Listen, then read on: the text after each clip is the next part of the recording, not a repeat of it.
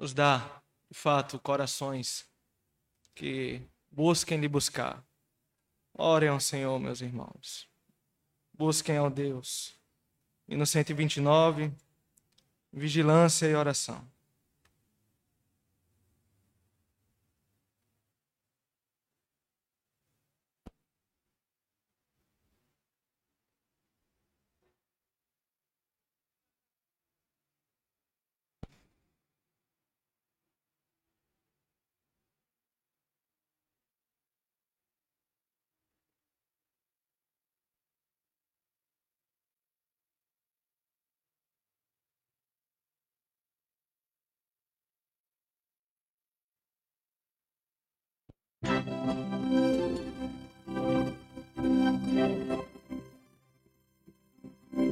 Hino, os irmãos com a oportunidade de trazer seus ofertas. Vem de manhã, embora o céu sereno pareça um dia calma anunciar vigia e ora o coração pequeno, um temporal pode abrigar. Bem de manhã e sem cessar, vigiar e ora ao meio-dia quando os sons da terra abafam mais de Deus a voz de amor. Recorre a oração, evita a guerra e goza a paz com o Senhor. Bendito sem cessar, vigiai,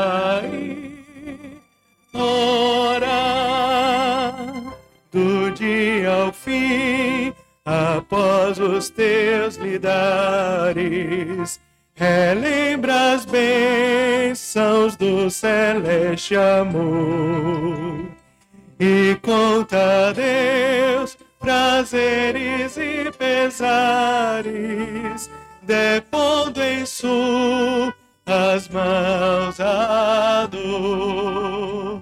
Bem de manhã e sem cessar, vigiar e orar.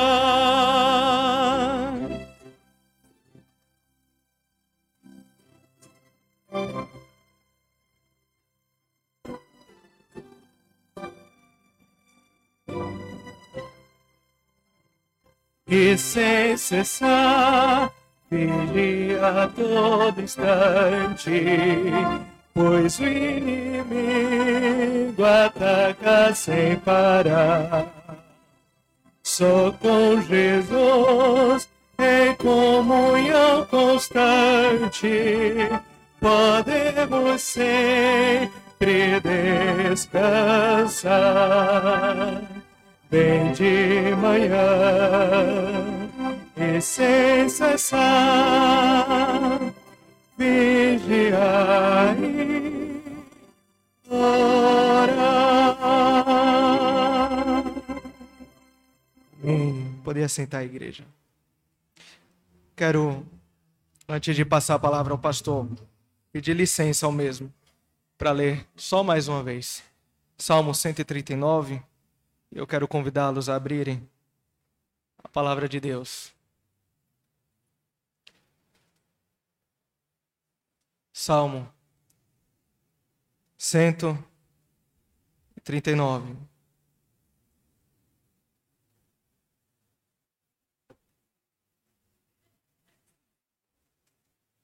E ainda, meus amados, em contrição ao nosso Deus, Vejamos o que diz os primeiros versículos. Senhor, tu me sondas e me conheces. Sabe quando me assento e quando me levanto. De longe, penetras os meus pensamentos, esquadrinhas o meu andar e o meu deitar, e conhece todos os meus caminhos. Ainda a palavra não me chegou à língua, e tu, Senhor, já o conheces toda. Tu me cercas por trás e em tudo e em todos os lugares. Senhor sabe onde nós estamos e se nós nos encontrarmos no mais profundo abismo, ali o Senhor estará com os seus. O Senhor, como nós lemos aqui no primeiro verso, ele nos sonda, nos conhece. Ele sabe tudo aquilo que pensamos, tudo aquilo que praticamos. Nada foge dos olhos do Senhor. Nós podemos esconder os nossos pensamentos de todo mundo, mas do Senhor não. E nossas atitudes também. E eu quero pedir, meus amados, que vocês, que a igreja, que eu, possamos orar ao Senhor, pedindo quebrantamento. Porque Deus, Ele é santo, Deus, Ele é perfeito, mas Deus, Ele é justo, e Deus pune pecados. Saibamos disso. Possamos, amados, não olhar para o próximo, não olhar para aquele que está ao nosso lado, ou para aqueles que estão ao nosso lado, mas que possamos olhar para nós, sabendo que o Senhor nos sonda, sabendo que a cada dia nós precisamos de quebrantamento, porque se não é, se não for a misericórdia do Senhor sobre a tua igreja, sobre nós, sobre cada um de nós, nós estaremos perdidos, condenados ao inferno. Que Deus tenha misericórdia de nós, que Deus tenha misericórdia do teu povo, que Deus tenha misericórdia da tua igreja.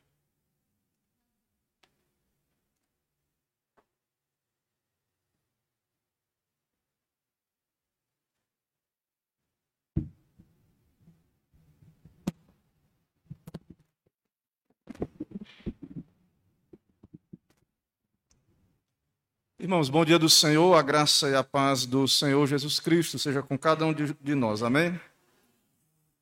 Irmãos, temos classes hoje, divisão de classes, adolescentes, classe das crianças.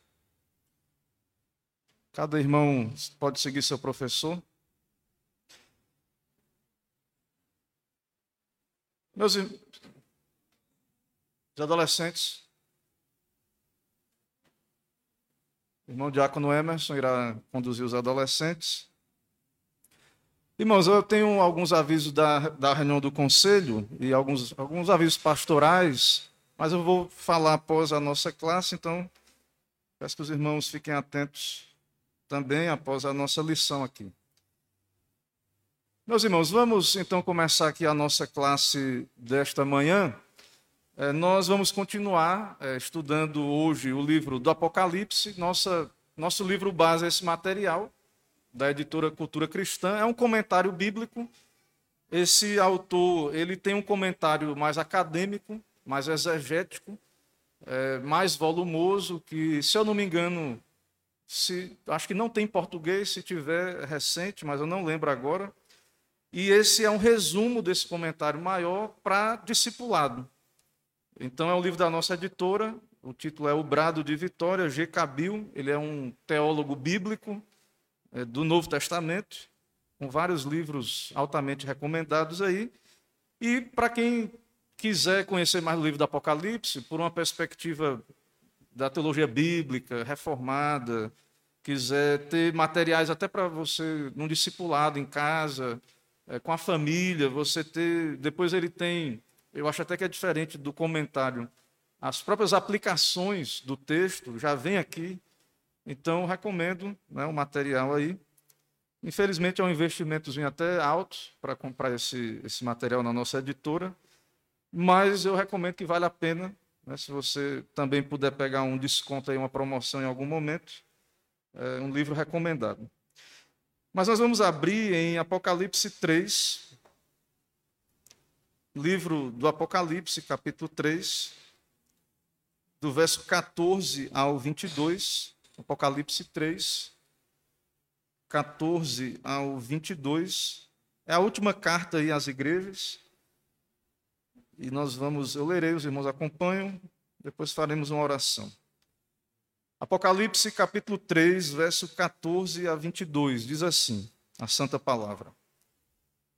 Ao anjo da igreja em Laodiceia, escreve: Estas coisas diz o, o Amém, a testemunha fiel e verdadeira, o princípio da criação de Deus.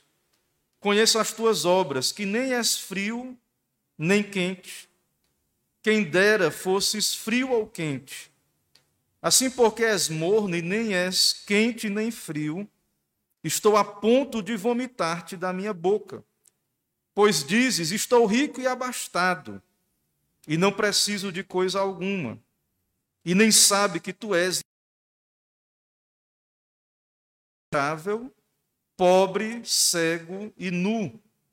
Aconselho-te que de mim compres ouro refinado pelo fogo, para te enriqueceres, vestiduras brancas para te vestires, a fim de que não sejas manifesta a vergonha da tua nudez, e colírio para ungires os olhos, a fim de que vejas.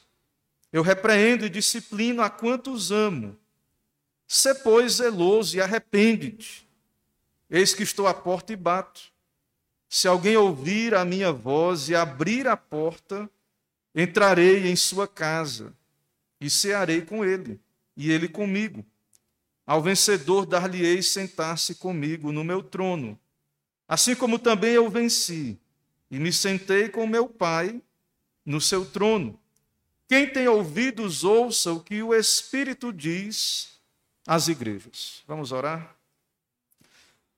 Senhor nosso Deus, Pai Todo-Poderoso, Deus bendito, eterno, Trino Deus, Deus Pai, Deus Filho, Deus Espírito Santo, Deus de glória e majestade, te adoramos aqui no teu dia e nesse momento, ó Pai, que vamos dedicar a ouvir a tua voz na palavra, na, na, na explicação, no estudo desse texto, na busca, ó Deus, das aplicações para os nossos dias que sejam coerentes com a tua palavra, que sejam adequadas, ó Deus, à nossa situação.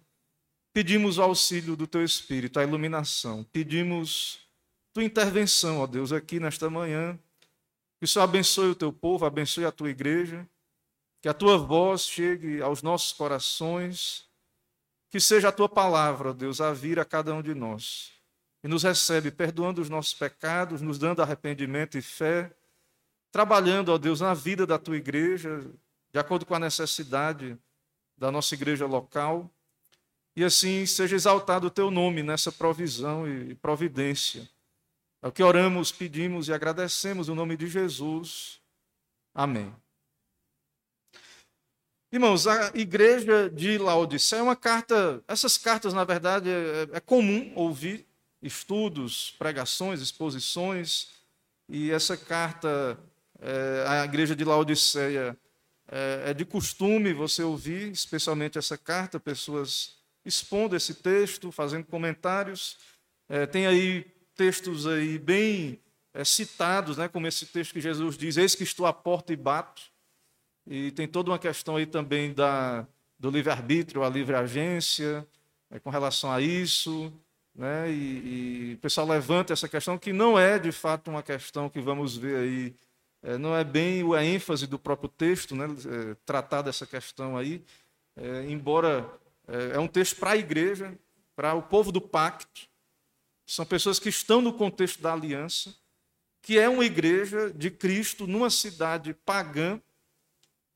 E o contexto dessa, dessa igreja, irmãos, é uma cidade próspera, que tinha riquezas, uma cidade que tinha um, um comércio, é, uma questão financeira, bancos, possivelmente, na, no sentido ali de um mercado financeiro, de é, indústrias têxteis, é, até medicina, porque fala aí de colírio, Jesus fala de colírio, e eles tinham recursos, se sentiam plenamente abastecidos, ricos, abastados, é, não sentindo falta de coisa alguma. Então, esse aspecto cultural do contexto da cidade, isso vinha para a igreja. E a igreja se sentia, então, é, é, autossuficiente, sem necessidade de coisa alguma, é, tudo está bem, é, nós somos, estamos bem supridos e tudo mais, enquanto essa igreja não tem um elogio a ela.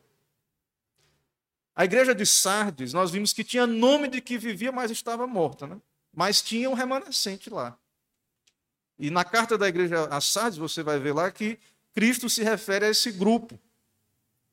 Mas essa igreja aqui, a igreja aqui de Laodiceia, irmãos, é uma igreja que não há é, descrição aqui de um grupo fiel. É uma igreja, uma igreja, então, que tem todas as marcas aí de morte espiritual, de apostasia. Mas mesmo assim, Cristo ele se revela a essa igreja nesse contexto. E então é muito importante, no contexto então das cartas aí, Apocalipse, no contexto dessa carta especialmente, os títulos que Cristo usa para se revelar a, a essa igreja em Laodiceia. Porque isso tem aplicação, esses títulos aí tem aplicação para a própria igreja. É claro que a situação da igreja não é boa, Cristo vai falar, da situação. Mas Cristo vem, irmãos, como aquele que tem a solução, pode resolver o problema. Ele está à porta e bate. Ele está, ele não, a igreja não está abandonada. É, está havendo oportunidades.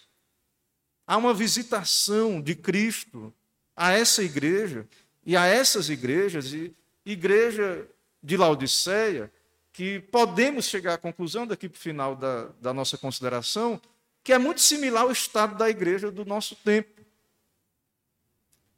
Então, Cristo ele está falando a essa igreja. E ele vem a essa igreja e usa alguns termos aí que podem parecer até um pouco é, esquisitos numa primeira leitura, quando ele diz assim: é, Estas coisas diz o Amém, a testemunha fiel e verdadeira, o princípio da criação de Deus. Então, é, tem todo aquele debate ariano no começo da história da igreja, que os arianos que não creem que Jesus é Deus, eles diziam, Ário dizia, não, Cristo é a primeira criatura de Deus. Ele é a primeira criatura de Deus, mas é, não é eterna, é criatura, etc.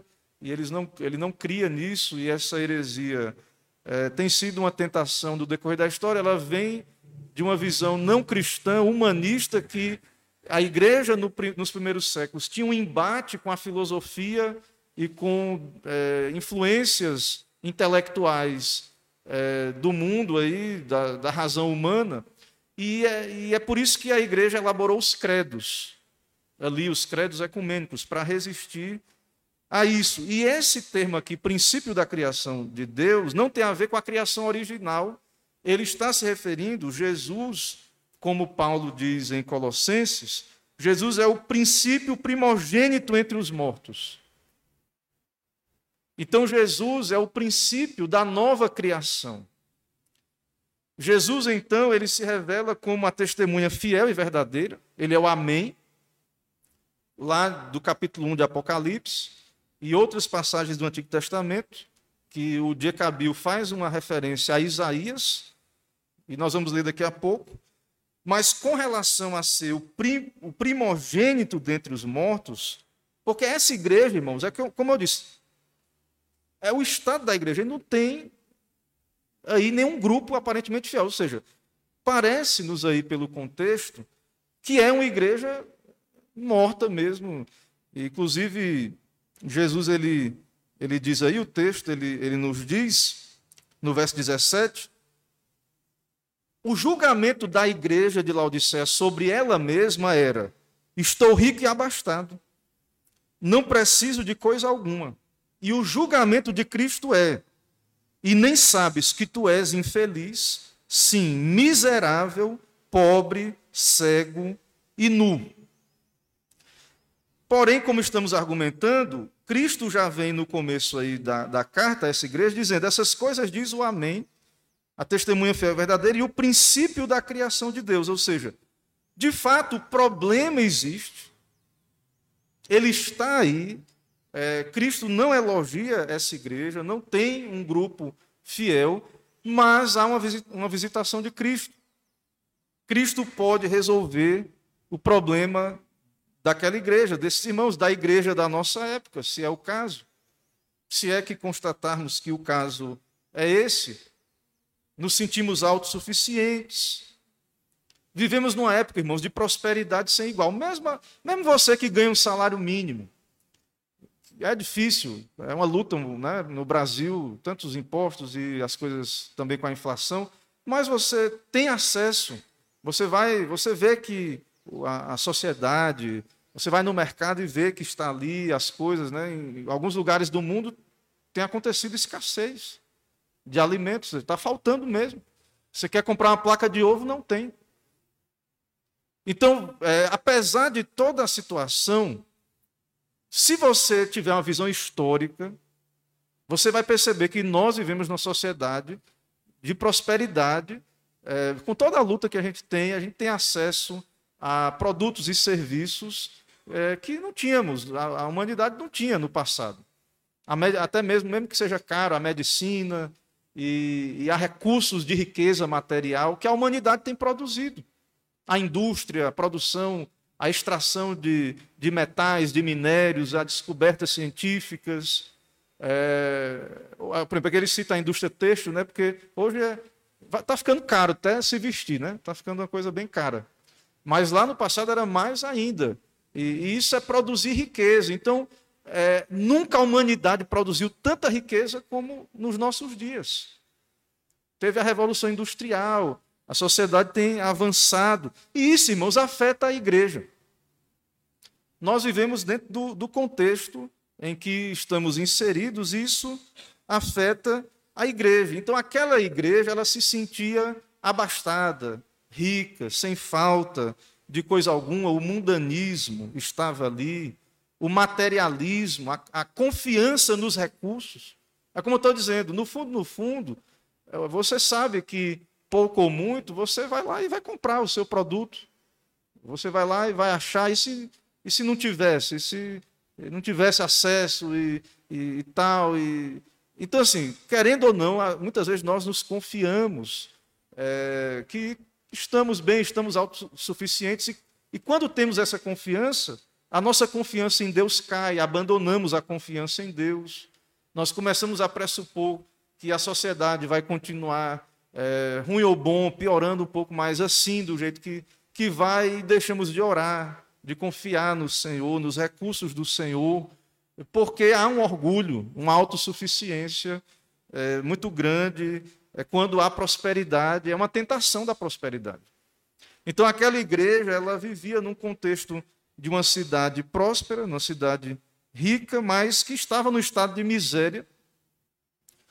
E Cristo vem a essa igreja como alguém que pode é, resolver e está batendo na porta, e aqueles irmãos estão então recebendo uma visitação de Deus, da sabedoria que é Cristo, chamando aqueles irmãos ao arrependimento, a buscar a verdadeira sabedoria. Então, é, esses títulos de Cristo aí são muito importantes. Em todas as cartas, mas aqui no caso dessa igreja de Laodiceia, e o Jecabil, ele citando aí o texto de Isaías, vamos abrir lá Isaías 65, 16. Profeta Isaías, capítulo 65.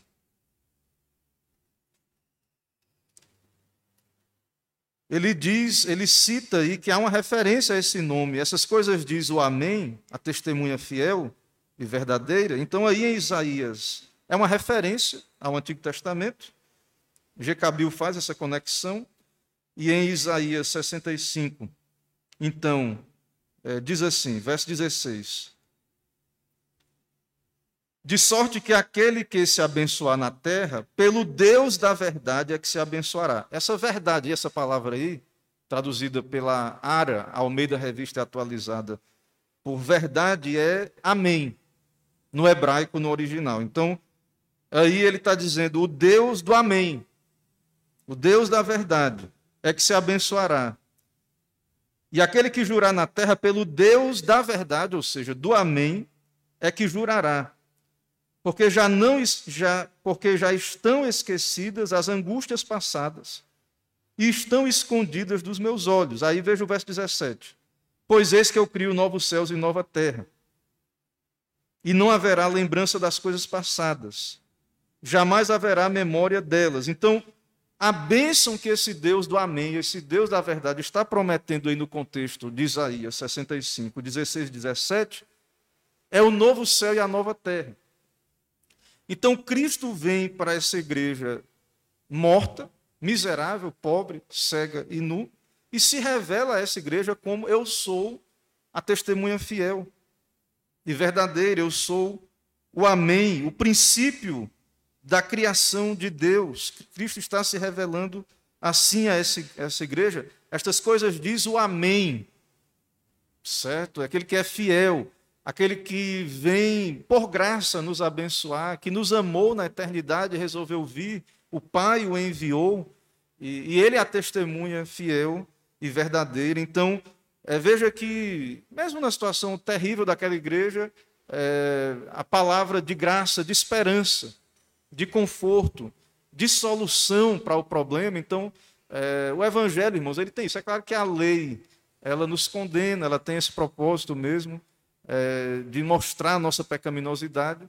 E o evangelho, ele, ele vem para nos trazer conforto e esperança. Então, imagine, mesmo uma igreja terrível aqui, como essa igreja, passando por esse problema grave, de um julgamento completamente errado de si mesmo, possivelmente, como estamos argumentando, o caso da igreja dos nossos dias, mas ainda assim Cristo está é, buscando essa igreja, se dirigindo a esta igreja de Laodiceia e a nós também. É uma igreja que aparentemente carece, como Bill diz aqui, de vivificação. Carece de vida. Então, aquele que é a ressurreição, o princípio da criação de Deus, aquele que é, ressuscitou, ele é as primícias da nova criação. Ele é o primogênito da criação. Ele tem poder para vivificar. Meus irmãos, é só Cristo tem esse poder para trazer mortos espirituais à vida. Só Cristo tem esse poder e ele se revela como esse que está então é, se dirigindo à igreja que tem esse poder dando esse testemunho para que aqueles irmãos se arrependam ali e vivam e sejam vivificados e, e se arrependam e voltem à sensatez e abram a porta para o noivo. Porque aqui a cena, irmãos, é, é, da igreja, que é o povo do pacto, e a, a cena do, do Cristo batendo na porta, ela faz referência ao cântico dos cânticos lá, que você vai ler e conhece ou lembra, você vai ver que o noivo ele está batendo, aí a noiva está na cama lá dormindo e ela, ela não abre a porta. E aí quando ela vai, ele já foi embora. Então é uma, é uma referência. Então a igreja está morta e é como se o noivo tivesse lá batendo e está nem aí. Não há reação. É, mas é claro que se Cristo está se revelando, se a palavra está sendo enviada, é porque há esperança. Se o evangelho está sendo pregado, é porque há esperança. E da parte de Deus, isso é um ato de bondade, de misericórdia. Se vai haver arrependimento, claro que nós cremos na soberania de Deus, mas a responsabilidade dessa igreja visível, a responsabilidade do pecador permanece. Se a igreja corporativamente não quer abrir a porta, ou se indivíduos, Cristo está falando, a sabedoria está clamando, o Espírito Santo está ali incomodando, mostrando. Se não quer, é uma questão é, de responsabilidade. Ah, mas não era um eleito. Vai responder diante de Deus do mesmo jeito. Porque a culpa não é de Deus se o homem é depravado. Deus trata o homem como homem, capaz de ouvir, de responder, mesmo ele caído. E ele é responsável diante de Deus. Se ele não ouve, se ele não responde, porque é morto, Deus vai dizer: Ó, lhe criei com vida lá no Éden. Se você está morto, é uma questão sua, e ainda lhe enviei o Evangelho, para você se humilhar diante de mim e se arrepender. Você é, ignorou, não quis, achou que, que tinha vista boa, que tinha recurso, que estava tudo bem na saúde, que estava bem vestido enquanto estava nu, miserável. Então, é, isso vai de fato ser terrível, mas da perspectiva da igreja visível, externa, irmãos, veja que mesmo essa igreja visível, ela é tratada de um modo é, especial. Deus envia a sua palavra. É como nós vimos lá na antiga aliança aos judeus, né? Deus enviou a palavra é, aos judeus primeiro, eles é, muitos ali não quiseram, e aí é, tinha um plano de Deus já desde o Antigo Testamento e também tinham gentios que, foram salvos ali, eleitos gentios no Antigo Testamento.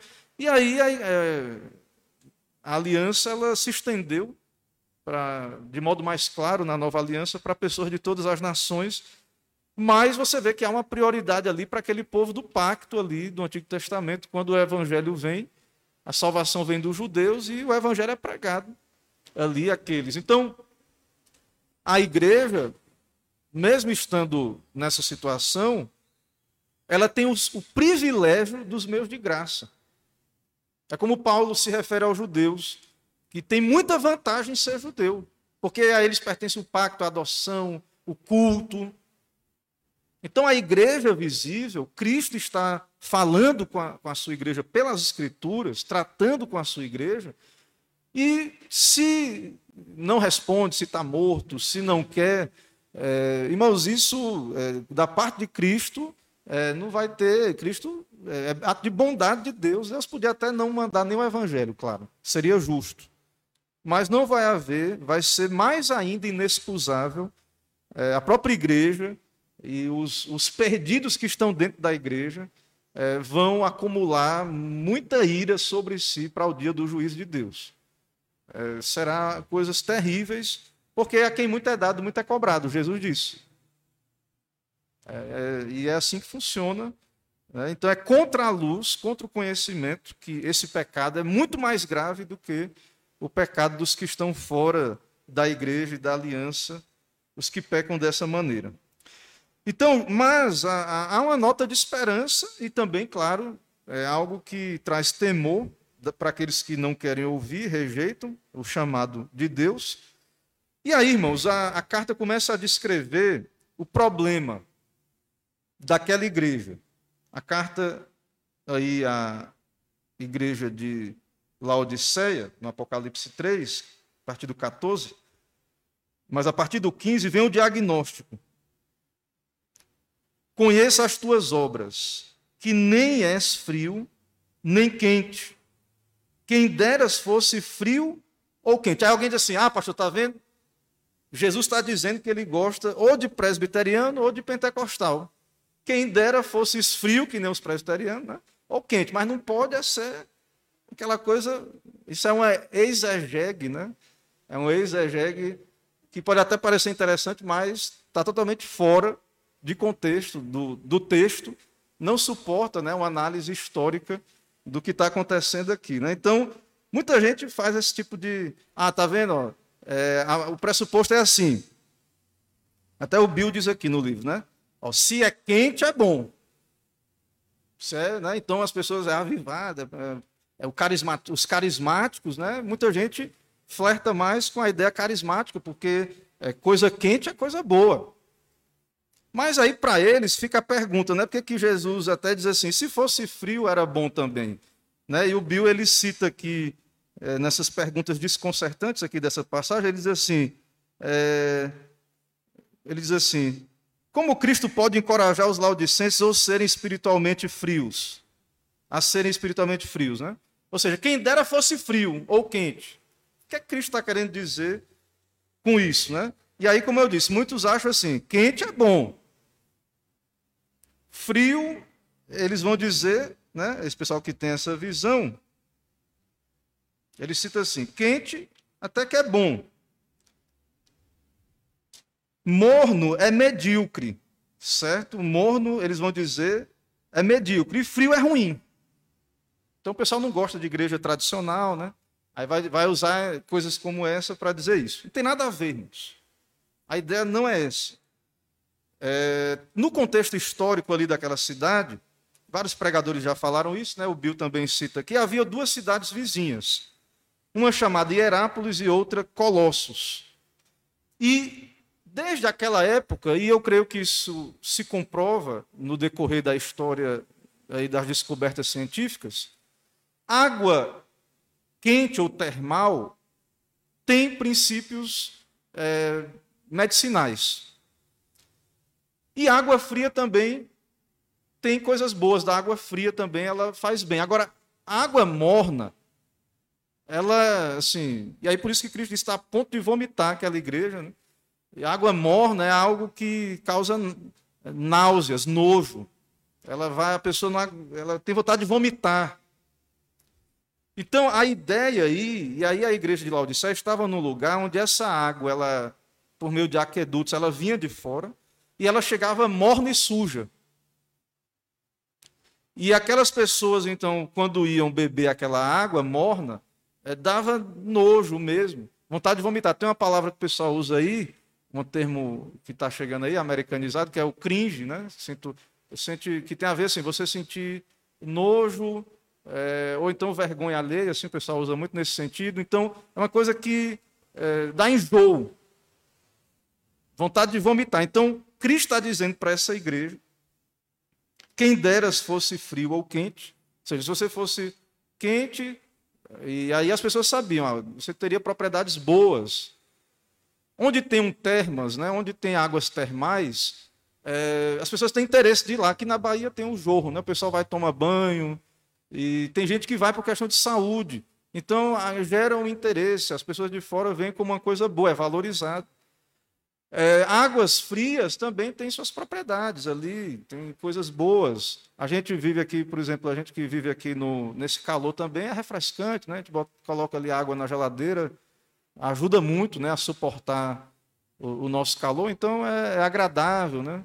E o pessoal fala também de coisas boas aí é, da água gelada de modo geral. Mas, enfim, eu não sou um perito nessa questão. Mas o fato é que há um consenso em que a água é, morna, ela é uma coisa que não tem esse efeito medicinal.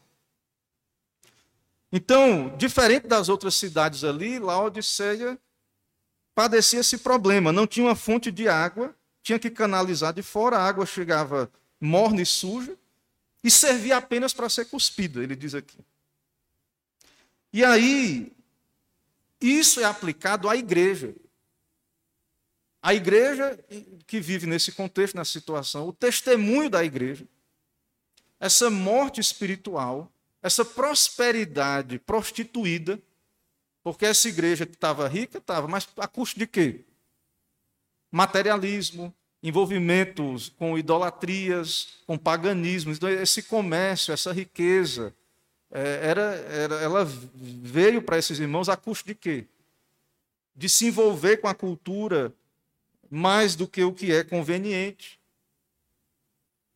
e ao custo de prosperar estavam é, a sua vida espiritual estava nesse estado aí de miséria, de pobreza espiritual absurda, pobreza espiritual no sentido ruim.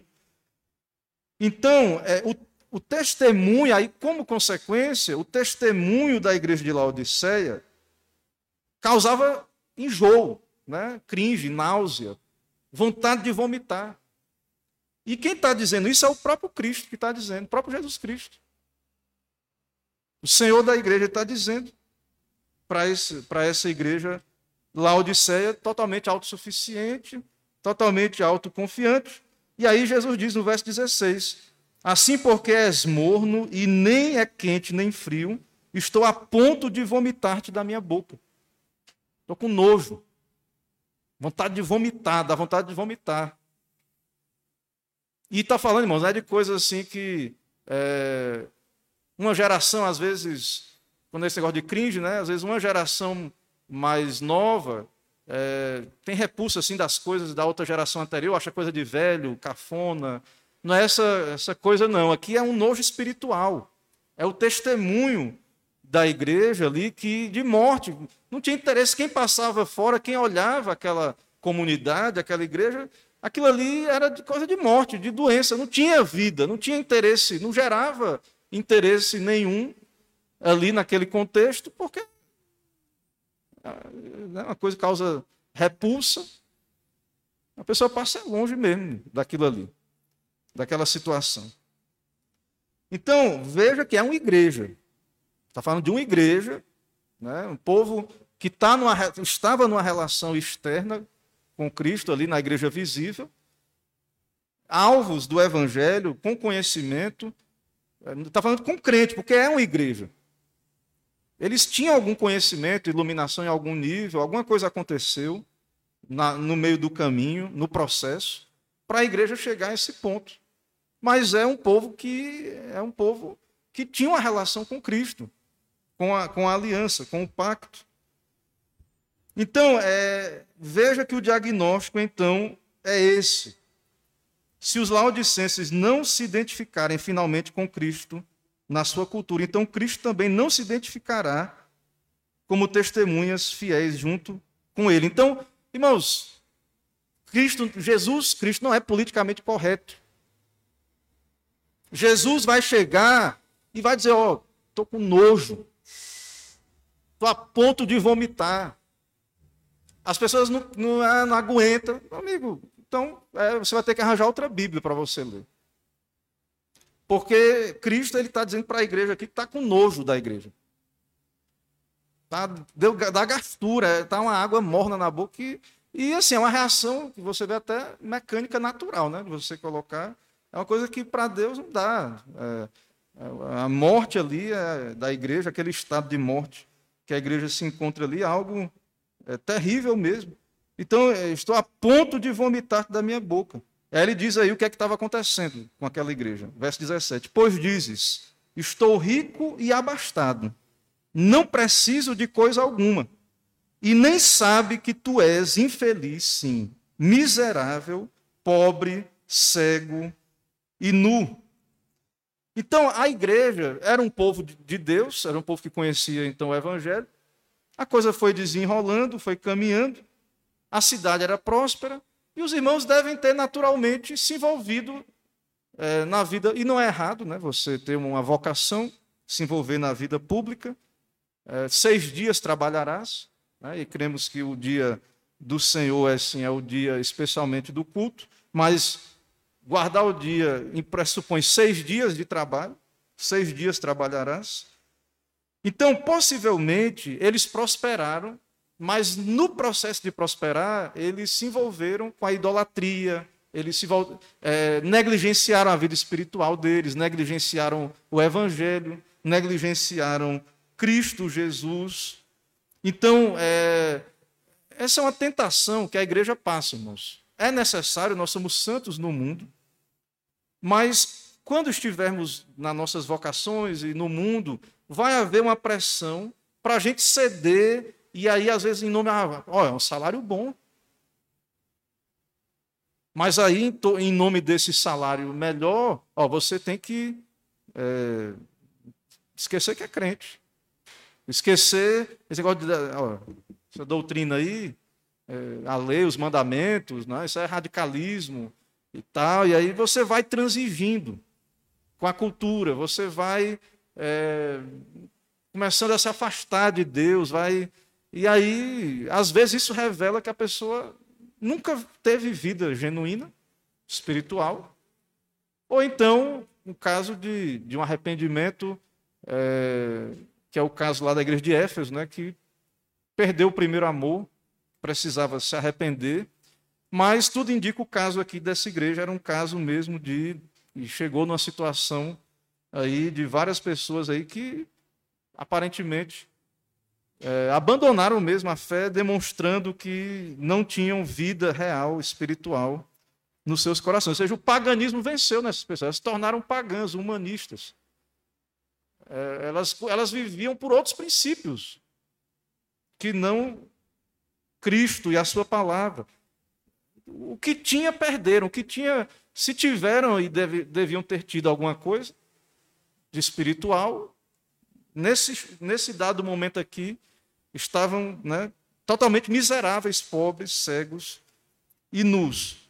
aqui, é, complementando aqui o que o Bill diz aqui no livro. A questão é como você chega lá. Então, o crente, o eleito, ele vai pesar essas coisas, vai dizer, não, é, ali tem uma estabilidade, realmente, é, tem... É, mas qual o custo? Qual o preço? Eu vou ganhar mais, tal, mas sim, mas a custo de quê? O que é que eu vou ter que me dobrar, ao, ao idolatrar, idolatrar o Estado, eu vou ter que fazer alguma coisa. Então, assim, o crente ele vai pesar, ou seja, é possível que um crente escolha propositadamente. As pessoas ao seu redor, mas por que não? Por que você não quis ou não foi? Mas porque você sabe que está numa carreira, você tem um alvo, você sabe que a vida é breve, você sabe que se você enricar, o mundo vai lhe admirar, você vai ter poder, estabilidade. Mas Cristo, pode ser que Cristo chegue, ó, estou com nojo disso aí, dessa sua riqueza aí. Estou com nojo disso aí. E o Evangelho é a esperança, que Cristo vem com a solução. Ele não vem só para é, aniquilar ali e já dar a sentença final. É, há uma expectativa, um desejo de que aqueles irmãos se arrependam. Veja que ele aconselha, aí vem o aconselhamento. Verso 18. Aconselho-te que de mim compres ouro refinado pelo fogo, para te enriqueceres, vestiduras brancas para te vestires, a fim de que não seja manifesta a vergonha da tua nudez, e colírio para ungires os olhos, a fim de que vejas. Eu repreendo e disciplino a quantos amo. Se, pois, zeloso e arrepende-te. Então Cristo vem e diz: vocês estão pobres, vocês estão miseráveis, é, vocês estão na teologia da glória, né? achando que está bem porque está rico, teologia da prosperidade, aí, teologia de glória, mas vocês, na verdade, estão completamente pobres e miseráveis, e Cristo aconselha aqueles irmãos a buscar as riquezas espirituais, adquirir a verdadeira riqueza que só Cristo pode dar e que é Cristo, porque eles estavam ali nessa situação. Né? É, ele diz aqui: possivelmente essas riquezas aí, ouro, vestes e colírio, é uma referência aos recursos que a cidade produzia. Então eles produziam, eles tinham um sistema bancário, o Bill diz aqui, uma escola de oftalmologia, fazer colírio, saúde, remédio para o olho, um famoso colírio era produzido ali, e o comércio têxtil, que também era muito lucrativo. Ou seja, eles tinham dinheiro, vestuário e saúde. E mas tudo isso estava relacionado à idolatria. Tudo isso estava relacionado ao culto idólatra. Eles, eles, eles se comprometeram na busca destas coisas e não tem nenhum remanescente aí, como, como falamos. Né? E aí a solução é dada, irmãos. A solução é adquira verdadeira riqueza espiritual. No Antigo Testamento, no livro de Provérbios, você observa lá que a sabedoria. Primeiro tem aquele discurso né, do pai aconselhando os filhos ali, próprio Deus ali representado naquela figura paterna. E aí tem a, a, a sabedoria está clamando. Né? E aí, é, vinde a mim e tal, ela já preparou ali a sua mesa e chama os faltos de senso, os nécios para que venham. É, também existe a loucura chamando do outro lado, mas a ênfase é na sabedoria. E essa sabedoria personificada, você percebe ali por volta do capítulo 8 de Provérbios, que é Cristo. Irmãos, a sabedoria é dom de Deus, mas existe um aspecto de responsabilidade humana que lá em Jó 28, ela é comparada, embora não é achada igual a riquezas que estão debaixo da terra, lá em Jó 28, ele fala do homem, da sabedoria do homem, que ele vai escava e acha minérios na terra, e, e tampa os veios de água, e vai lá no, no profundo e tira tesouros, ouro, riqueza. É, mas a sabedoria, onde é que ela está? Ninguém pode achar, ela não está no céu, no mar. É, mas, ao mesmo tempo, há uma ideia de que ela é algo que é Deus quem dá, mas é algo que precisa ser buscado. O Evangelho, a mesma coisa. Cristo, a salvação é de graça. Cristo é o nosso, nosso tesouro a parábola lá do tesouro, que depois o homem vai lá e esconde a pérola de grande valor. Mas o fato de ser algo que é encontrado, algo que é buscado e encontrado, nesse sentido, é, há um aspecto de graça, não quer dizer que é uma coisa que não nos custe nada. Então, a sabedoria, quem dá é Deus, é dom de Deus. Mas você lê Provérbios, tem toda uma nota lá que é algo que tem que ser dar trabalho. Não é que esse trabalho é meritório. Você diz, oh Deus, você tem que me dar sabedoria, porque eu estou me esforçando aqui. Não, é graça, Deus que dá. Mas envolve você ir atrás e, e fazer todo esse processo importante. Então, Cristo está dizendo para eles comprarem ouro refinado pelo fogo, vestiduras para cobrir a sua nudez e o colírio. O ouro, as vestiduras brancas e o colírio apontam para uma única realidade, Cristo. Bill está dizendo assim: esse ouro tal, é Cristo. Cristo é a sabedoria. Ou seja, aqueles irmãos precisavam de Cristo. Cristo, irmãos, quando ele morreu na cruz, ele comprou para nós, ele conquistou méritos infinitos. Paulo diz em Efésios capítulo 1 que nós somos abençoados com toda sorte de bênçãos espirituais nas regiões celestiais em Cristo.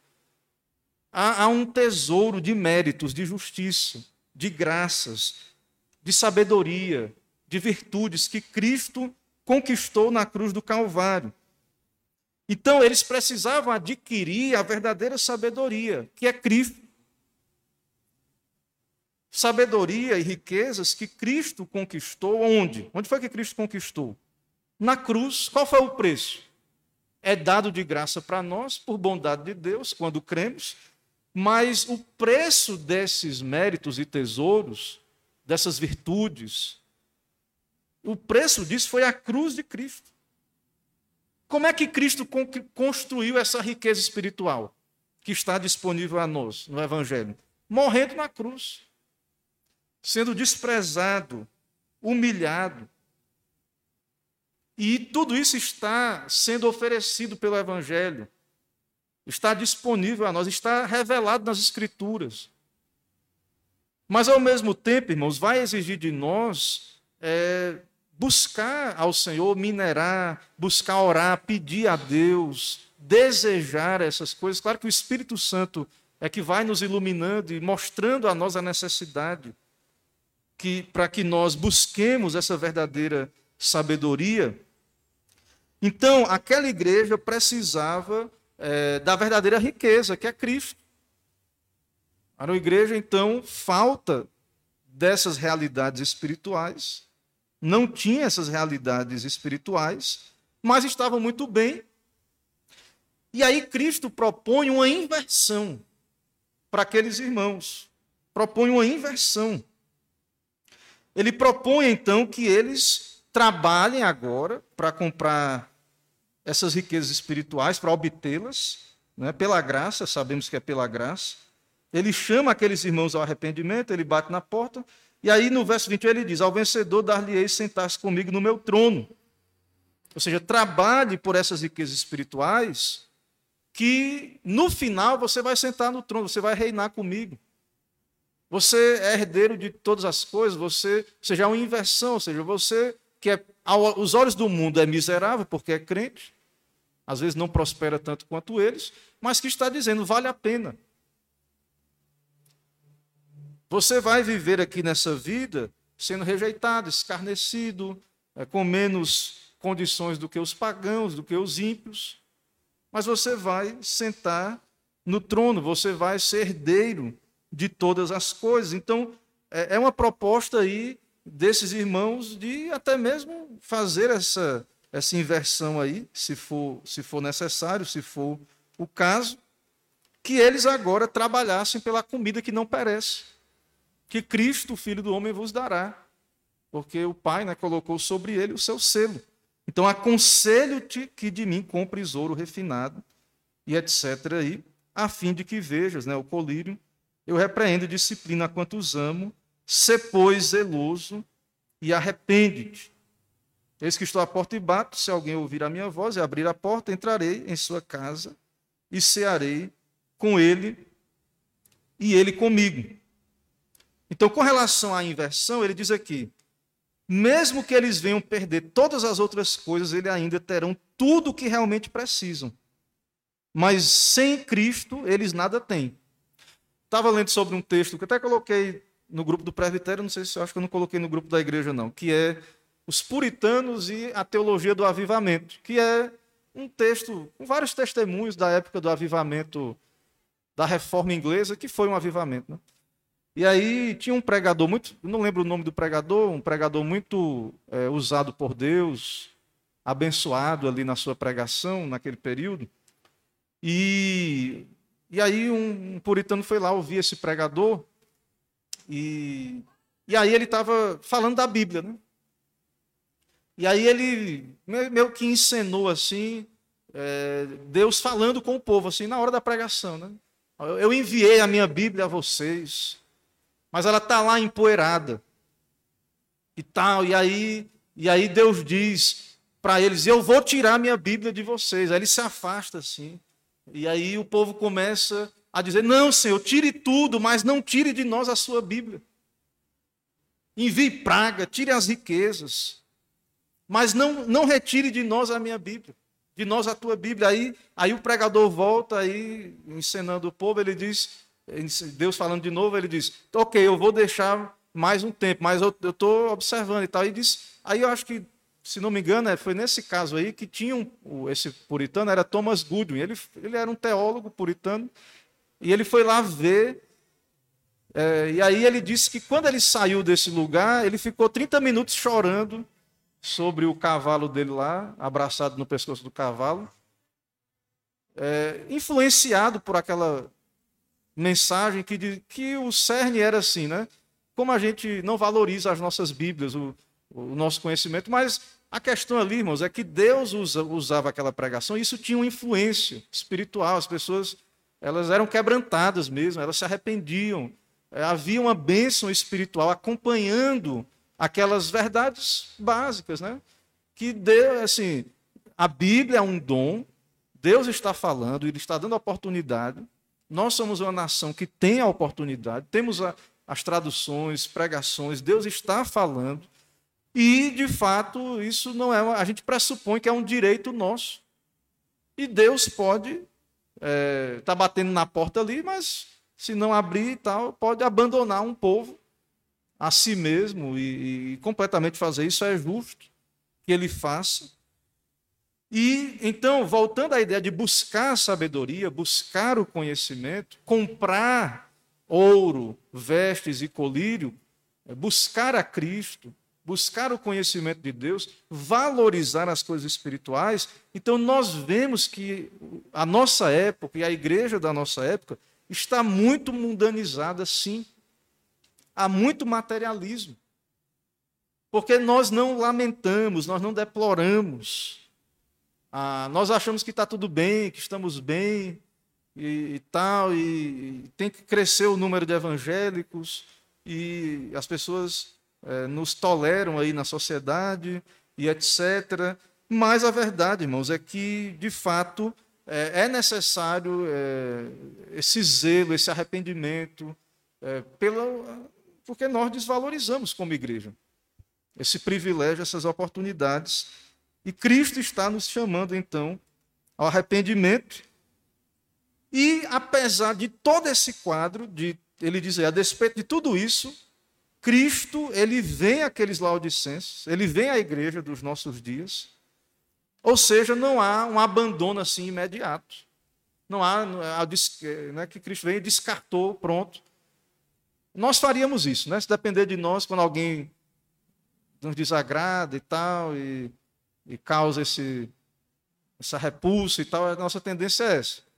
Mas Cristo não, ele vem àquela, àquela igreja, naquele estado, naquela condição, e ele diz que está à porta, ou seja, não há uma desistência da parte de Deus, né? há um, um momento, claro, um limite aí, Deus, ele, há um momento que ele pode sim retirar a pregação do seu evangelho, a sua Bíblia, de nós, mas não sem antes enviar, nos chamadas. É, e aí, como eu disse, né, ele cita aqui a possibilidade de ser uma referência a Cântico dos Cânticos, E como eu disse, né, o marido está ali batendo na porta, mas a noiva, a igreja, não está é, interessada ou preocupada e tudo mais. E ele chama até para vir ceiar com ele. Né? Estou, eis que estou à porta e bato. Se alguém ouvir minha voz e abrir a porta, entrarei em sua casa e cearei com ele e ele comigo. Certo? É, então, há uma tratativa de Deus ainda ali, com aqueles irmãos, com aquela igreja. E eu creio, irmãos, que Deus está tratando com a igreja dos nossos dias. Né? Eu estou na Bahia, posso falar do nosso contexto, né? aqui, na nossa região. Eu creio que Deus tem enviado essa palavra, está, como ele diz aí, para cear com ele, né? ali dentro da sua casa, ali do, no seu próprio coração. Ao vencedor dar-lhe-ei sentar-se comigo no meu trono, assim como também eu venci e me sentei com meu Pai no seu trono. Quem tem ouvidos, ouça o que o Espírito diz à igreja. Então, toda essa falta de prioridade que é dada à igreja, toda essa negligência, né, toda essa ênfase a só a minha vida secular, ou carreira, é, todo esse sacrifício da questão espiritual em prol de outras coisas, é, isso é uma evidência, irmãos, de corações é, que estão indiferentes aí à, à, à questão espiritual e que precisam, de fato, se arrepender dos seus pecados, ter ouvidos para ouvir o que o Espírito diz às igrejas, porque ele está falando. Então, esse desinteresse pelo céu, pelas coisas de Deus, né, essa coisa indiferente, fria, isso é tudo é essa evidência de uma igreja que está aí autossuficiente, acha que está tudo bem, mas na verdade não está. Irmãos, as aplicações que ele faz aqui, aí vou abrir para se os irmãos tiverem mais alguma, ou participações ou dúvidas. Ele sugere aqui três aplicações para essa exposição aqui da lição. É, que a gente tem dito aqui na igreja, né, sobre a questão da prosperidade como sinal da bênção de Deus. A prosperidade, Deus prospera sim. Deus deu a terra de Israel, pra, de Canaã, para os israelitas, e lá era uma terra que tinha cidades que eles não construíram, terra que mana leite e mel. E ele alertou, e havia a tentação deles se esquecerem de Deus. Salomão, por exemplo, Deus deu sabedoria, riqueza lá na frente, ele se desviou. Então, a, a relação nossa com a prosperidade, com a riqueza, ela tem que ser uma relação atenta. Nós temos que ser zelosos, a custo de quê? É, o que é que o que é que está vindo embutido com isso aí? Porque é, não somos contra e Deus abençoa, sim, pode abençoar o seu povo, é, não duvidamos disso, mas é, essa prosperidade e aí o estado da nossa cultura em geral e afasta as pessoas de Deus, tem afastado e afasta. E muitas vezes essa prosperidade, que às vezes até começa como uma bênção de Deus, pode se tornar é, é algo que vai ser um tropeço. E aí, às vezes, Deus deixa alguns uma vida simples de propósito mesmo, mesmo que eles não queiram né, e quisessem prosperar, é, e outros né, para que sejam provados e possam é, até mesmo dar um testemunho em meio a essa provação de que sua confiança não está nas riquezas, e outros, infelizmente, se perdem né, nesse caminho, e nós precisamos então é, meditar nisso. Claro que é bondade de Deus prosperar, nos dar o pão de cada dia, nos dá condições de ter até mais do que precisamos. Não sempre isso é um ato da bondade de Deus. A questão é o nosso coração. A questão é a nossa resposta.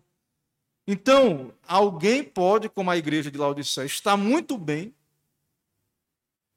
tendo dinheiro, prosperando, e está miserável espiritualmente, digno de pena mesmo, e, a ponto de se perder.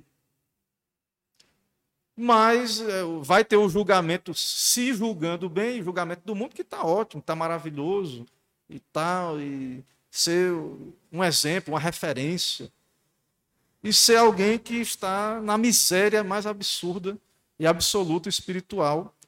Então, nós, como igreja bíblica, como igreja reformada, não temos nada contra quem tem dinheiro, ou quem prospera, ou quem é, é rico, não temos, porque tudo vem de Deus. Mas nós não podemos é, é fazer a conexão assim: está próspero, tem dinheiro, é abençoado espiritualmente. É, obrigatoriamente é uma pessoa, é porque Deus está abençoando, ou então está bem com Deus, porque tem prosperidade. Então nós, nós não, não medimos a prosperidade. O crente ele tem uma visão mais ampla. Então nós não medimos a prosperidade real apenas pela questão material externa. É, Para nós, um crente próspero, ele, é, ele tem que ter dos dois lados. E, e com ênfase na questão espiritual.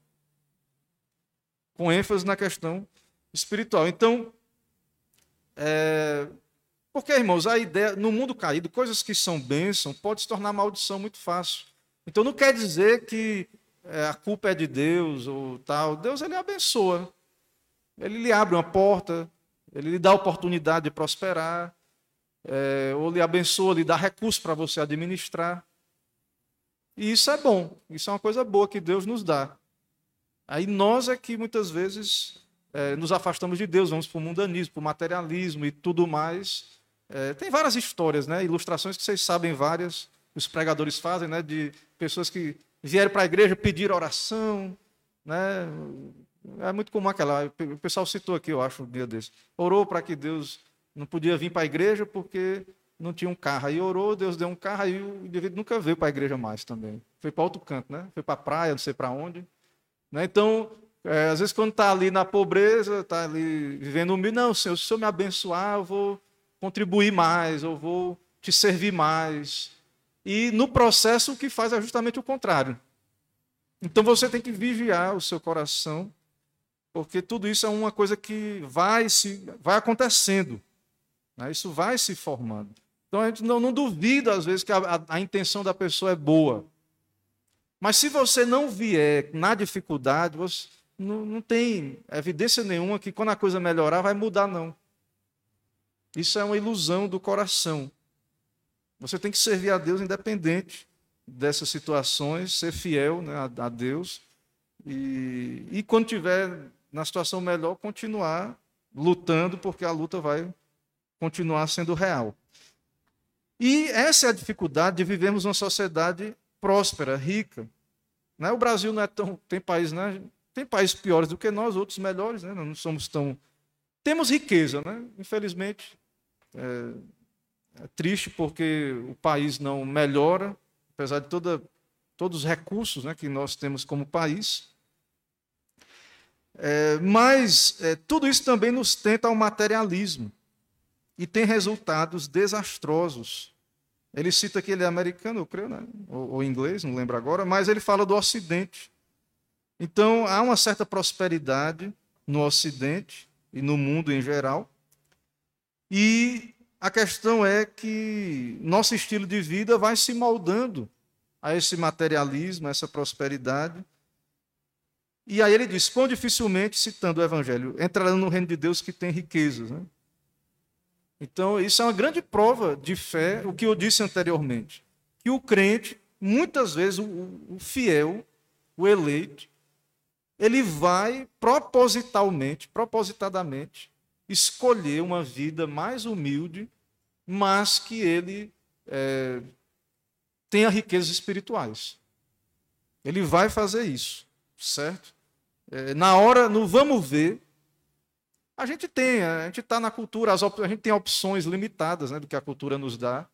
A gente vai procurar alguma vocação, a gente vai acabar vendo o que tem aí, mas você deve ficar atento, observar, e na hora mesmo da definição, é, um crente ele vai priorizar o seu bem-estar eterno, a sua alma, a sua condição de comunhão com Cristo, que é o último ponto que ele cita, que é o valor da comunhão com Cristo, o valor inestimável.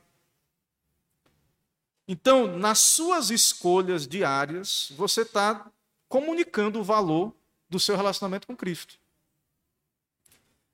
O jovem, a jovem que é crente e ela escolhe um relacionamento misto, ela está dizendo o valor do compromisso dela com Cristo diante da necessidade que é, existe, a necessidade de casar, é real. Né?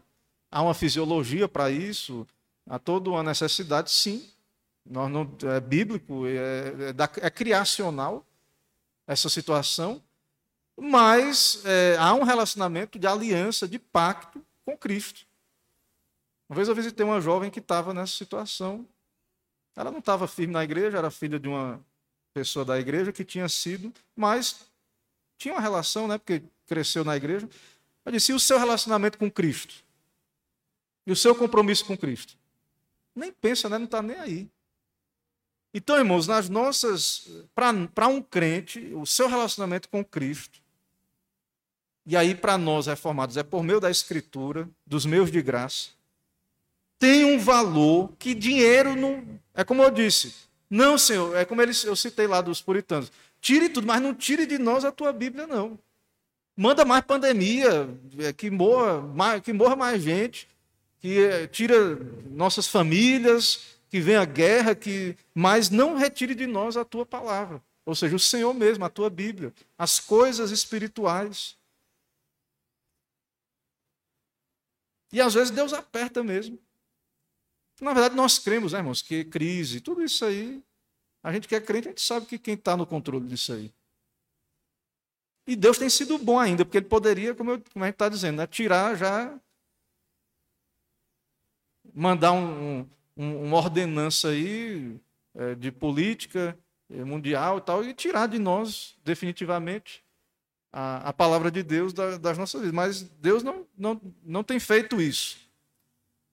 Mas nós estamos tomando decisões todos os dias, e essas decisões estão revelando o lugar de Cristo na nossa vida. E Cristo está lá. Vários crentes aí com a Bíblia empoeirada, e não querem saber de, de buscar os meus de graça. Não, aí Cristo está lá, batendo na porta. E tal, como ele está dizendo aí. Ah, pastor, mas é pessoas não regeneradas. Mas Irmãos, é, são pessoas que estão no contexto da igreja visível, alguns são eleitos que ainda não se converteram. E aí Cristo está lá batendo na porta e tal. São corações insensíveis. E muitas vezes aí é que está o que nos identificamos com a igreja de Laodicea como cultura. Estamos preocupados com outras coisas. Tal, até coisas lícitas, né? A manutenção, o trabalho é uma coisa lícita.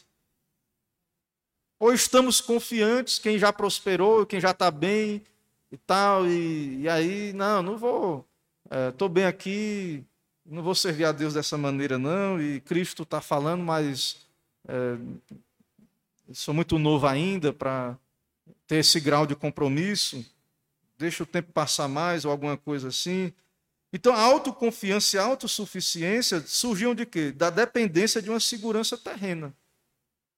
Você vê que nessa época agora de crise, quando está aí pandemia, agora crise econômica, é, pode perceber que vai ter uma, naturalmente, até os crentes e pessoas de fora, é, há uma, embora haja uma decepção aí, né, com esse evangelho da prosperidade, e as pessoas estão aí sem ter, como ovelhas sem pastor, mas assim, há uma, uma quebra, quando, quando há aí, por exemplo, né, teve a mudança de governo, e o mercado se entristece, né, porque é uma, pessoa que é, é, um criminoso que foi tirado da prisão e causa um entristecimento aí, né, no, na, nos investidores, pessoas ficam preocupadas, né, e tudo mais. E aí é, as pessoas ficam como que é, mais é mais perceptível que não dá para confiar no homem. Elas sofrem, tem todo um sofrimento. E aí cai essa, auto, essa autossuficiência, essa confiança né, carnal, isso acaba reduzindo, as pessoas acabam se voltando mais para Deus, de alguma maneira ou outra, porque os fundamentos né, aí do, dessa segurança terrena em estado carnal caem por terra. Então você vai ver naturalmente pessoas que vão se apegar mais a Deus, etc. Diferente de quando tudo está bem e as coisas vão prosperando. Então, o próprio Deus permite que essas coisas aconteçam para que a gente para que nós não confiemos nos recursos humanos, é, não nos julguemos espiritualmente ricos, quando na verdade estamos doentes ou até mesmo mortos espiritualmente. Certo? Então, a avaliação, irmãos, é o Espírito Santo. É, você tem que orar, cada um de nós aqui. Nós temos que fazer esse autoexame. Se estamos ouvindo Cristo bater na porta, se temos ouvidos para ouvir o que o Espírito diz às igrejas, está falando às igrejas, cada um de nós tem que fazer essa avaliação na leitura bíblica. Você tem o costume de, na sua devocional, e fazer esse devocional e estar tá ouvindo a voz de Deus em família. Quando você vem para a igreja, o texto o texto está sendo explicado, não é ideias do pregador, criatividade. É, é, é são aplicações, o texto está sendo exposto, é a palavra de Deus.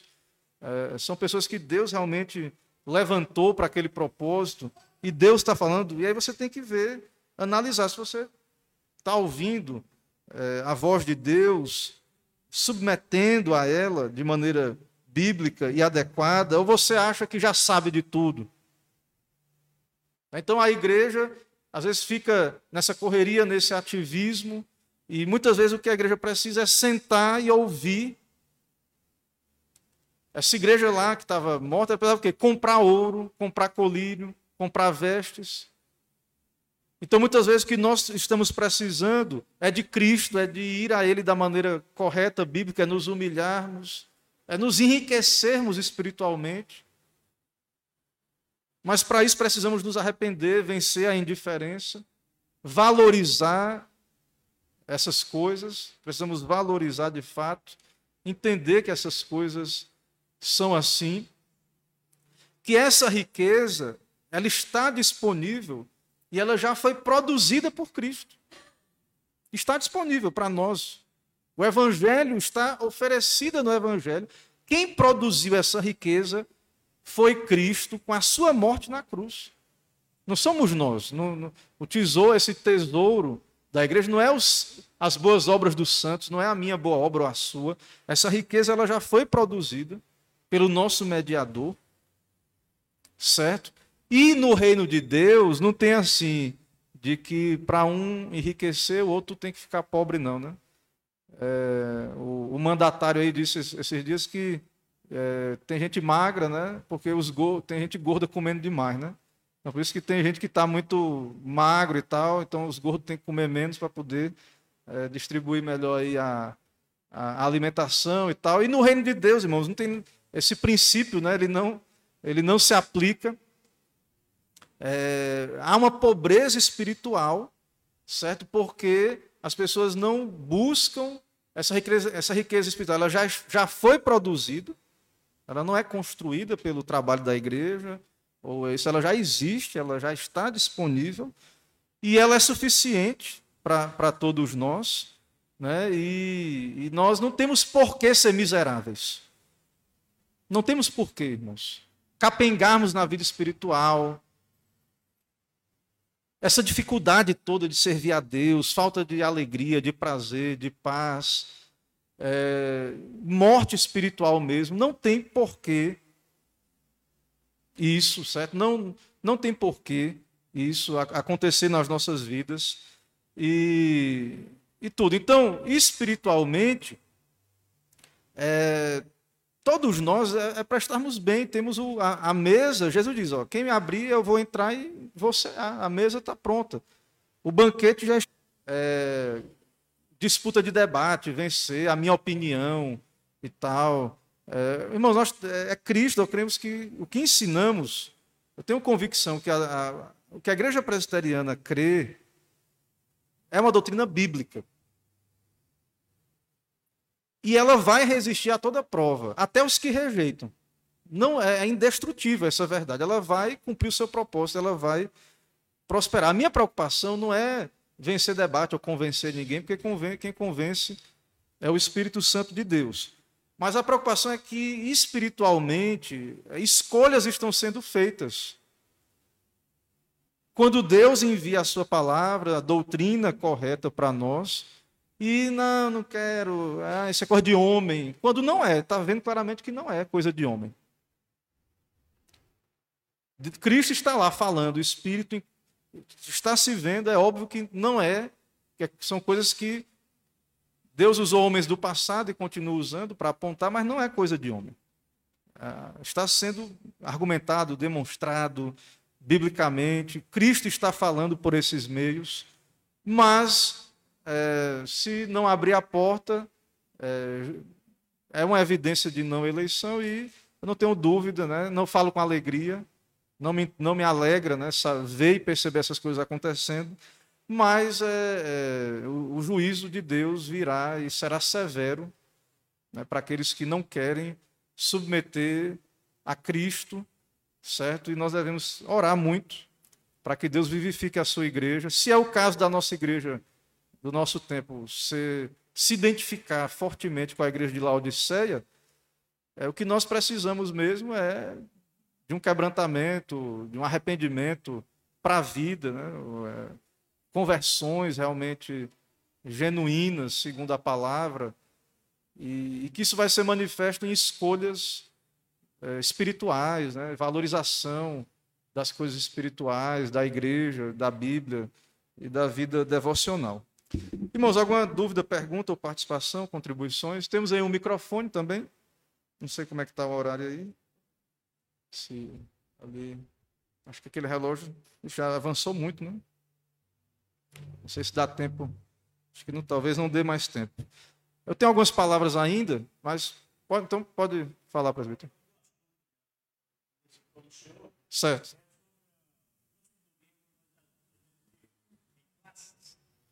Eu vou, é, é, eu vou avisar. Eu vou falar dos, dos avisos do conselho. Irmãos, vamos orar. Eu tenho alguns avisos da reunião do conselho, inclusive sobre a questão da escola dominical. E aí tem até uma a, a caixa aqui de revistas, a gente vai tocar no assunto. Senhor, nós te agradecemos, ó Pai, porque podemos considerar nestas coisas importantes para a nossa alma. Cremos que o Senhor fala pela palavra e é necessário, é, estamos debaixo da responsabilidade, é necessário reagirmos Embora sabemos que isso é uma graça tua, por isso pedimos, envia o teu Espírito, ó Pai, dá-nos graça para termos uma resposta bíblica, espiritual à tua palavra, ó Pai. Tem compaixão de nós. É, resgata o teu povo, chama os teus eleitos e alerta a tua igreja, ó Pai, para essas realidades. É o que oramos no nome de Cristo. Te agradecemos e pedimos essas bênçãos. Amém. Irmãos, eu tenho alguns comunicados aqui. Nós reunimos o conselho da igreja é, sexta-feira e é importante a igreja ser comunicado, receber né, esses comunicados aqui. É, com relação à nossa escola dominical, isso é uma coisa que já vem do ano passado, certo? Na, na virada de um ano para o outro, o conselho ele designa quem serão os professores da, da classe e há uma necessidade no, de preparar os novos membros é, para ser recebidos aqui na igreja. Então, é, eu sugeri a princípio ficar na classe dos adolescentes juntando com os catecúmenos. Acabou que eu comecei a trabalhar o, o, a confissão de fé na quinta, e isso é bom porque fica gravado é, a, a, a lição. Irmãos, o ideal seria nós termos um, um culto é, pela manhã, antes da escola bíblica, e depois termos a classe, é, essa classe. Então, seria bom isso, a gente começar tipo 9 horas, é, ter um culto pela manhã, é, ir até ali às 10, é, às 10, 10 e 15, e aí termos as, as classes, bem objetivamente, né, com esse cuidado maior, claro, do tempo, isso demandaria, mas o conselho ele não, é, ele não chegou a esse ponto. Ele entende que a igreja não tem, não comporta ainda é, darmos esse passo. Pela maneira que nós observamos a, a frequência dos irmãos, a relação dos irmãos com a questão do dia do Senhor, é, dos cultos. Então, é o que nós temos aqui pela manhã é uma escola dominical e à noite um culto, é, um culto solene. Então, pela manhã, é, na escola bíblica, vai ser trabalhado dessa maneira, ok? Então, é, quem desejar adquirir, temos revistas aqui, e vai ser trabalhado uma revista que é a Bíblia que Jesus lia, certo? E claro que os professores também vão preparar suas lições com outros materiais aí, ok? Irmãos, eu quero comunicar que o conselho decidiu receber nossos irmãos Bruno e Isabela, que estão aqui, eles estão há cinco meses aqui na, na Bahia, eles vieram para Catu, ele, ele trabalha lá, Bruno, mas lá não tem igreja presbiteriana, e aí ele, por uma questão de congregar, ele optou por vir morar aqui em Alagoinhas, estive visitando eles ontem, conversamos, o conselho então os recebe, eles são presbiterianos, então a recepção é, é normal por carta de, de transferência, e eles, é, espero que os irmãos né, conheçam, interajam né, com os irmãos, eles é, são irmãos firmes, a gente já conversou, né, é, bem desejosos aí de estar crescendo na questão da fé reformada, e isso é muito bom, vai somar muito com a igreja, e aí eu peço que os irmãos é, acolham bem, né, estejam interagindo com os nossos irmãos. Certo? É, irmãos, entrou dois documentos de irmãos na reunião do conselho, um do nosso irmão é, Diácono Emerson e outro do nosso irmão Litier. É, esses não, né, da, da, minha permanência aqui em Alagoinhas. Então, eu tenho plena convicção da, de que Deus nos trouxe para cá, da contribuição né, que tem sido dada a, ao trabalho. E isso foi uma questão decidida em conselho, isso foi encaminhado ao presbitério. E desde lá eu vim orando já sobre essa questão. O processo foi dado início, então, ano passado. E foi conversado, eu conversei com o presbitério, com a executiva do presbitério. O presbitério tem uma posição inicial de fazer permutas, porque temos pastores no contexto do presbitério, para atender as igrejas. E aí, é, o reverendo Antônio, ele também comunicou ao presbitério a, a possibilidade também dele ficar mais, ser o último ano dele lá. Mas, a princípio, assim, a coisa ainda não estava caminhando para essa permuta, mas eu fui orando e tal. E quando ele veio para cá, eu percebi algo mais claro, assim, o interesse da parte dele e do, do conselho também. Então, irmãos, isso, é, o conselho decidiu sinalizar ao presbitério esse interesse, certo? Eu vejo, eu particularmente vejo com bons olhos, né? É, é, uma, é, uma, é uma transição natural, certo? Eu, eu vejo no pastor Reverendo Antônio alguém que pode fazer um bom trabalho, ele conhece a região, conhece a igreja, é alguém firme é, teologicamente. Então, assim, é, isso está se encaminhando. Mas eu quero deixar claro o seguinte: é que é uma sinalização. Quem decide é o presbitério, principalmente designação. Quem decide é o presbitério. É, então, é, eu conversei com o conselho aqui, né, é, naturalmente tem essa questão, né, que eu fico sem campo. Ele vindo para cá, Camaçari, se realmente confirmar lá na frente, vai demandar um, um, um, ministro, mas lá é outra ponta do processo. É, lá tem um conselho e tal. O que eu disse ao nosso conselho é que nós devemos fazer a nossa parte aqui, sinalizar o interesse. O presbitério vai encaminhar o, as demais situações, o conselho lá, é eu respeito o conselho, o conselho tem uma, é um concílio muito importante da nossa igreja, então. É, mas eu estou nas mãos de Deus, estou aberto a, a, a, ouvir o conselho lá, mas eu peço que os irmãos continuem orando por mim, né? Então não é algo, não tem nada definido, e até mesmo orem para a questão da vinda, da possível vinda do reverendo Antônio, ou seja, é, não é algo, é uma sinalização de interesse. O presbitério pode chegar lá e dizer: não, o pastor Camão continua. Ou vai vir outro pastor do presbitério para cá. Porque o presbitério tem autoridade nessa questão de designação. Mas eu acho que, eu, assim, é uma impressão que eu tenho, que é, eu, eu orei, eu vejo que é algo que vai acontecer com muita naturalidade. É, pelo menos assim, eu acho que está mais visível a vinda do reverendo Antônio para cá, pelo que eu conversei com ele, demonstrou muito interesse. E o conselho, então, vai encaminhar isso ao, ao presbitério.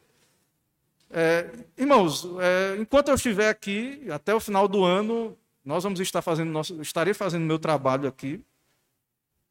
É, nossa igreja ela é presbiteriana, ela tem documentos. É, eu exijo, como pastor e docente dessa igreja, todo respeito aos nossos documentos da igreja. É, o meu trabalho, né? Eu creio que o reverendo Antônio, pelo que eu conheço, é, não se enganem, ele é um pastor firme na questão é, confessional, dos documentos da igreja, então não se enganem com relação a isso, porém, é, eu sou um pastor, ele é outro, eu tenho o meu trabalho, ele tem o dele, mas eu tenho toda a expectativa de que ele irá dar prosseguimento a, a esse trabalho. E é, eu exijo todo o respeito para o que foi ensinado, o que tem sido ensinado. É, se você discorda, e aí, é, aqui é uma, uma pastoral, né? Que eu estou falando aos irmãos. E nossa, nossos princípios de liturgia, que estão aqui anexos ao, à nossa Constituição da igreja. E eu ensinei, doutrinariamente, isso foi ensinado aqui na igreja. Eu sei que alguns chegaram depois, eu estou falando em amor. Estou falando aqui a verdade em amor, uma orientação pastoral. Se você se ofender ou não gostar, eu não me interesso por isso, eu estou fazendo meu papel né, pastoral. E saiba que é em amor que eu estou falando, né? Então, alguns têm dificuldade com relação ao compromisso do, do culto e a doutrina presbiteriana que está nos nossos documentos do dia do Senhor. E ah, a confissão de fé, é, doutrinas, acha que é doutrina de homem. Ok, certo? Se você é um membro, é, pelo menos você não deveria resistir. Se é um oficial, é uma coisa mais é, séria, né? Porém, irmãos, beleza, vamos. Não, com relação à questão teológica doutrinária, já está ensinado, os irmãos, eu recomendo que pesquisem, estudem, orem, porque não é eu que vou lhe convencer, mas a igreja presbiteriana ela tem posições doutrinárias. É, Para nós é palavra de Deus, é, é, uma interpretação sadia e fiel. Mas a, a igreja é uma instituição divina, porque Cristo deixou, e humana também. Quando você vem para a igreja presbiteriana, você se torna membro, você está na instituição que também é humana. Ela não é só humana, nós cremos que ela é divina, porque Cristo deixou a sua igreja na terra, e se somos uma igreja fiel, que tem a pregação da palavra, a, os sacramentos, a disciplina, mesmo que seja imperfeito, não todas as marcas, mas somos uma igreja de Cristo, então, está, irmãos, na norma, no, na Constituição, na norma da igreja. Se a dificuldade é teológica, eu recomendo pastoralmente amor, ore. Pesquise. Se você não gosta dos, dos meus estudos, compre um livro é, do assunto. Agora, mesmo que você não concorde com isso, aí dizer assim, mas isso é de homem. A igreja também é instituição humana e ela tem normas.